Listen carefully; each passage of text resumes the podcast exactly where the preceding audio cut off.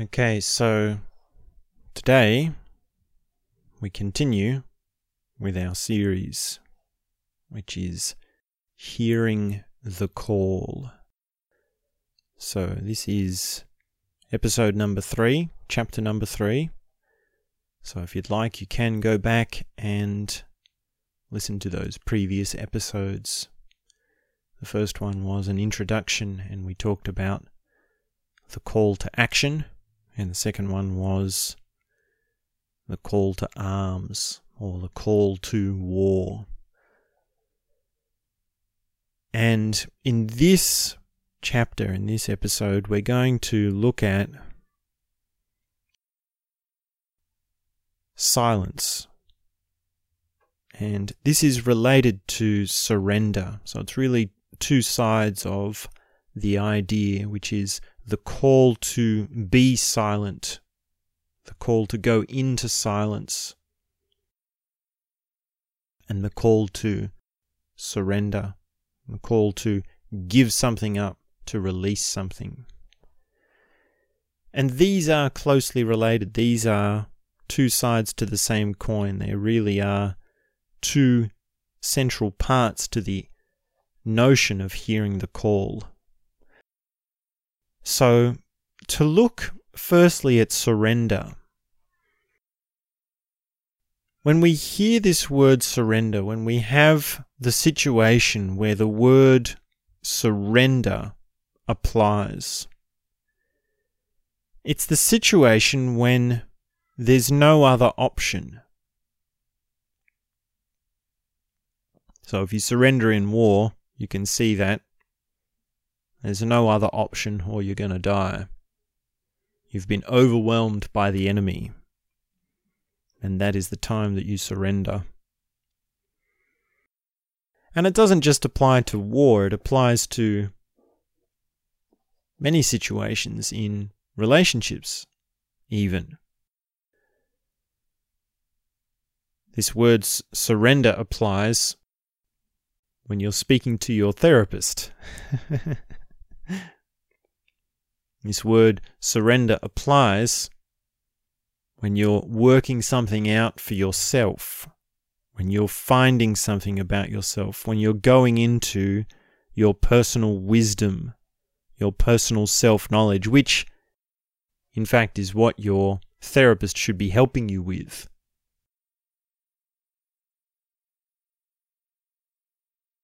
In many ways, the therapist, if they're worth their salt, is working at bringing you to a point where you have no choice. And this isn't in a manipulative sense, this isn't in a hurtful sense. This is in a sense of actually arriving at something very beautiful.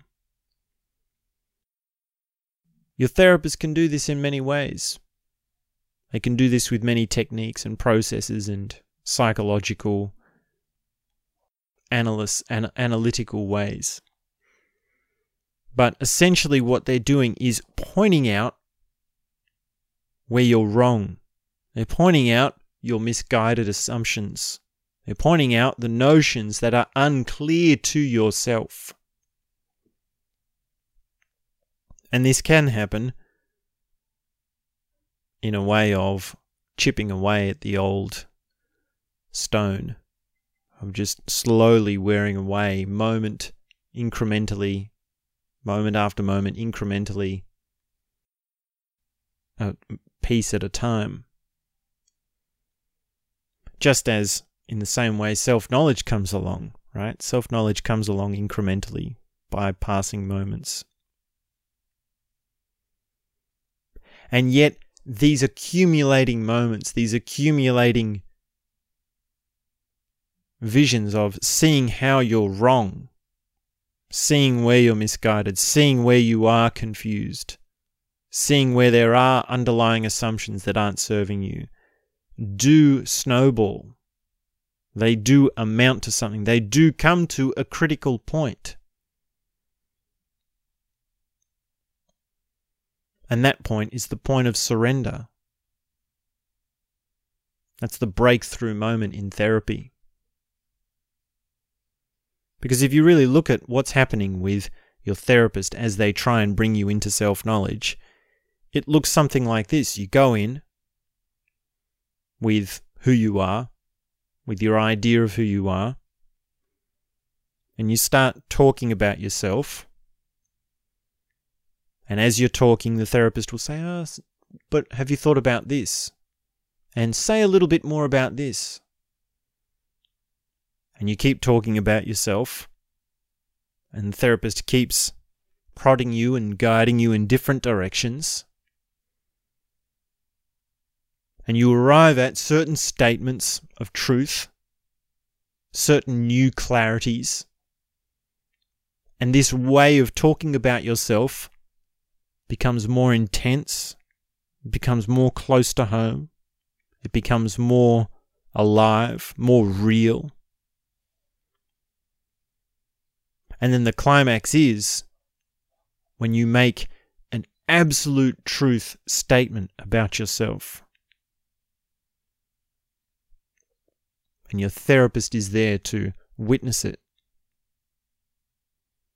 And that's when you burst into tears and you hug. that's your breakthrough moment. And this is a kind of war, right? This is a kind of battle between you and your therapist. It's a kind of back and forth, a kind of exchange. It's a kind of struggle. Now, of course, you can't really put it in the same words as war. I'm speaking metaphorically, of course. I hope your therapy sessions aren't too much like a war.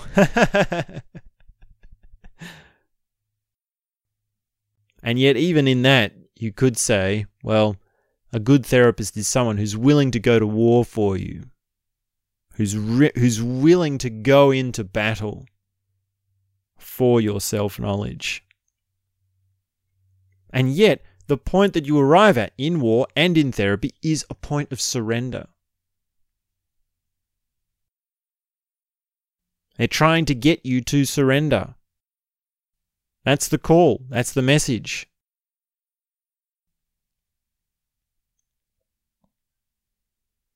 Now, therapy is one thing, but an enlightened master is another thing altogether. If your therapist works you works with you on your psychology and your self-image and these sorts of things, well then a guru or an enlightened master helps you on your existential realization, your truest nature. They work on a much higher level, which requires a much more ruthless war, a very different kind of war. And it requires a different kind of surrender, right? The bigger your surrender, the bigger the realization in many ways. And there is a whole theological school that works around this idea, it works around renunciation, around temper- temperance of not just alcohol, but of all things.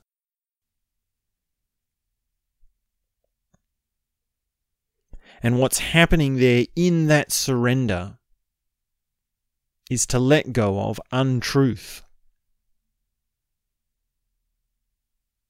It's to hear that you need to move on and let go of thoughts about yourself, ideas about yourself, memories, situations that you've lived, the impression you get from others of what you are,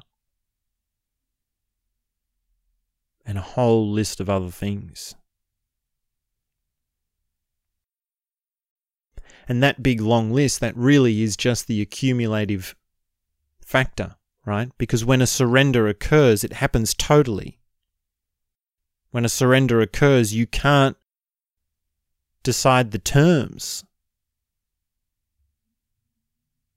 It's on someone else's terms.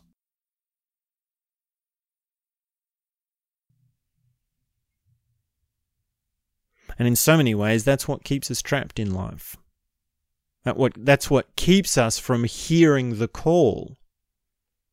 because we want it to be on our terms, right? I can't hear what you're saying because it doesn't fit with what I believe, with what I think about myself, with what I'm conditioned to be interested in.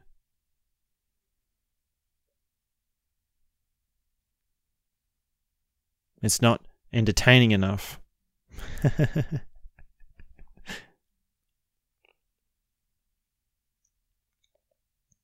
we all do need to surrender, if not to a therapist or to an enlightened master, then to ourselves, to our deeper nature, to our self knowledge. And the way we do that is by giving up the noise, giving up the chatter. Which brings me nicely to the other side of this, which is silence. Hearing the call to silence is the call to stop thinking.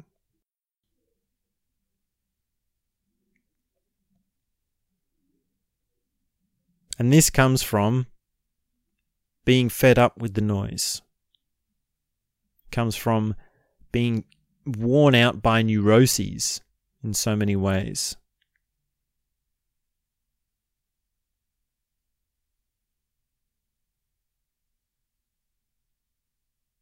To be fed up with the constant chatter in the mind. I mean, a lot of the time it's spoken about as monkey mind. And if you've ever actually looked at certain monkeys, they just can't sit still.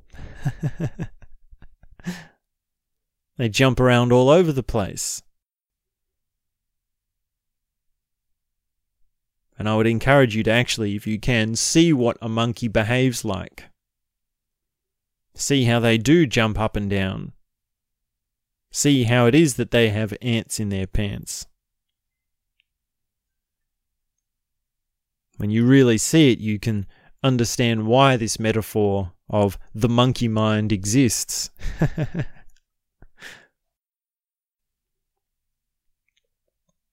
but really, the call to silence doesn't even go as far as that, it goes even further.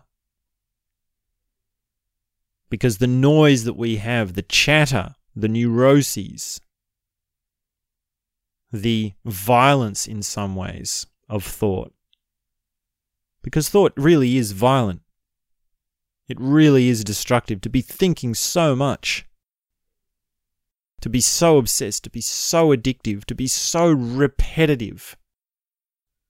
To have such dark tones of mind. This is all pathology. This is, this is a virus. The mind is a virus in so many ways. And silence is the antidote.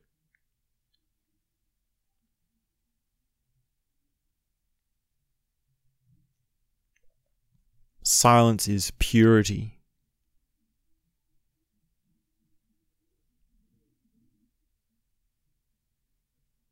Silence is peace. It's being released from the pain of the mind.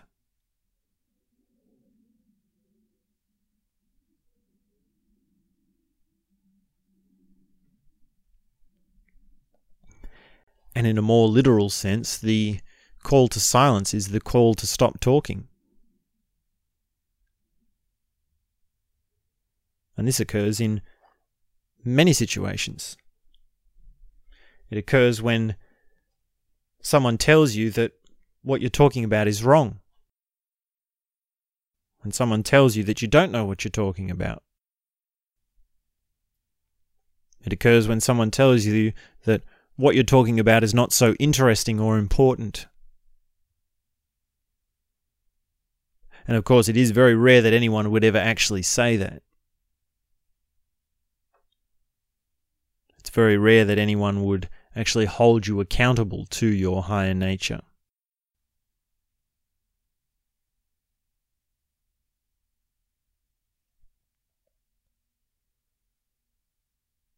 And it is a feeling that you get the call to stop talking, the feeling to stop talking. It's perhaps very closely related to the instinct to want peace from the mind, the instinct to want to stop thinking so much, to find relief from the chatter of thought.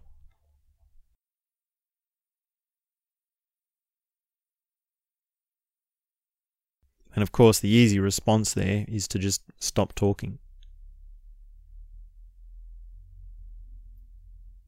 I myself have very much felt this many times in my life. I've responded quite well many times to it. I have gone into silence for up to 10 days or more at a time. And I can very much taste the joy of silence I can taste the aliveness within silence. Our mainstream culture, it's very much against silence, it's very much against peace. Silence is so often associated with just boredom, with tediousness. If there's silence in the room, then you're left with your thoughts. So we make this association between silence and neuroses, which is exactly the opposite of what it is.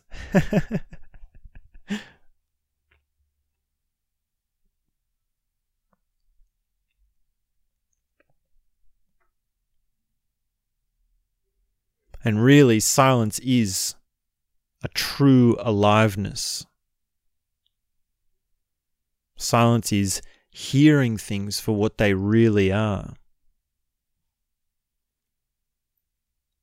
Silence is being in touch with the nature of things, the true chorused essence of things. Because so often we don't see that through all the noise. So often the outward burst of sound and appearance and light shows and costumes and everything, well, you don't really see what's going on there. Because appearances are, well, very much deceiving and enticing.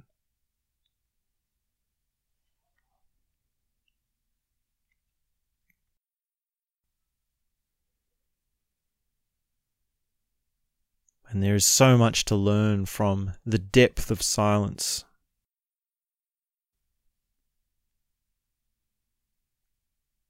Because it's in silence that we hear what existence is really calling forth within us.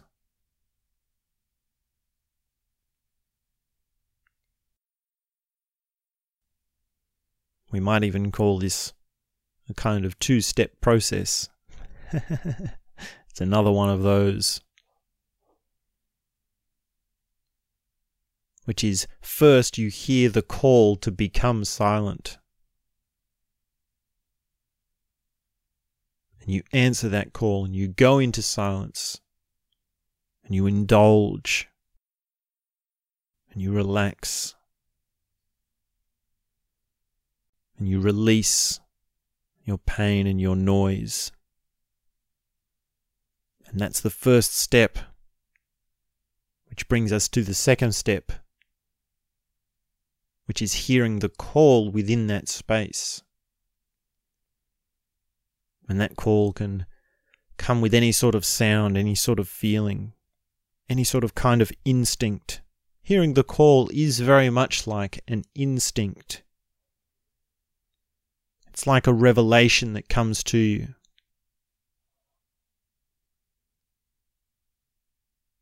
It's a synchronicity.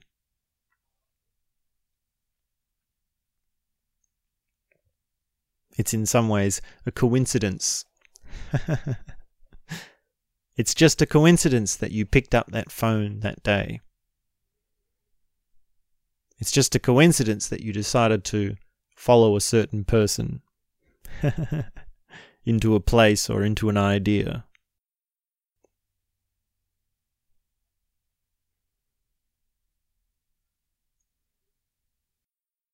And I do wish there was less of a taboo around silence.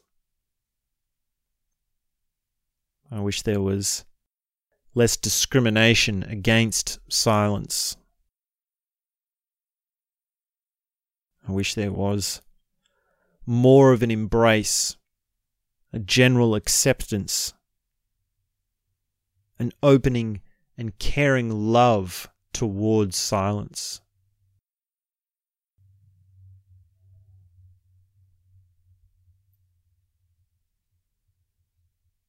Because in silence, we hear the call.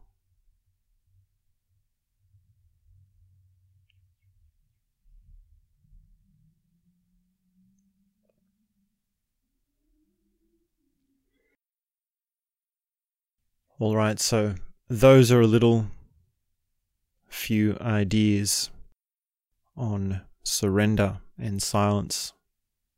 So, this has been chapter 3, and we will be back very soon with the next part in our series. So, make sure you subscribe to follow along, make sure you check back regularly, and tune in for that episode. So, thanks very much, and we'll be back soon with more.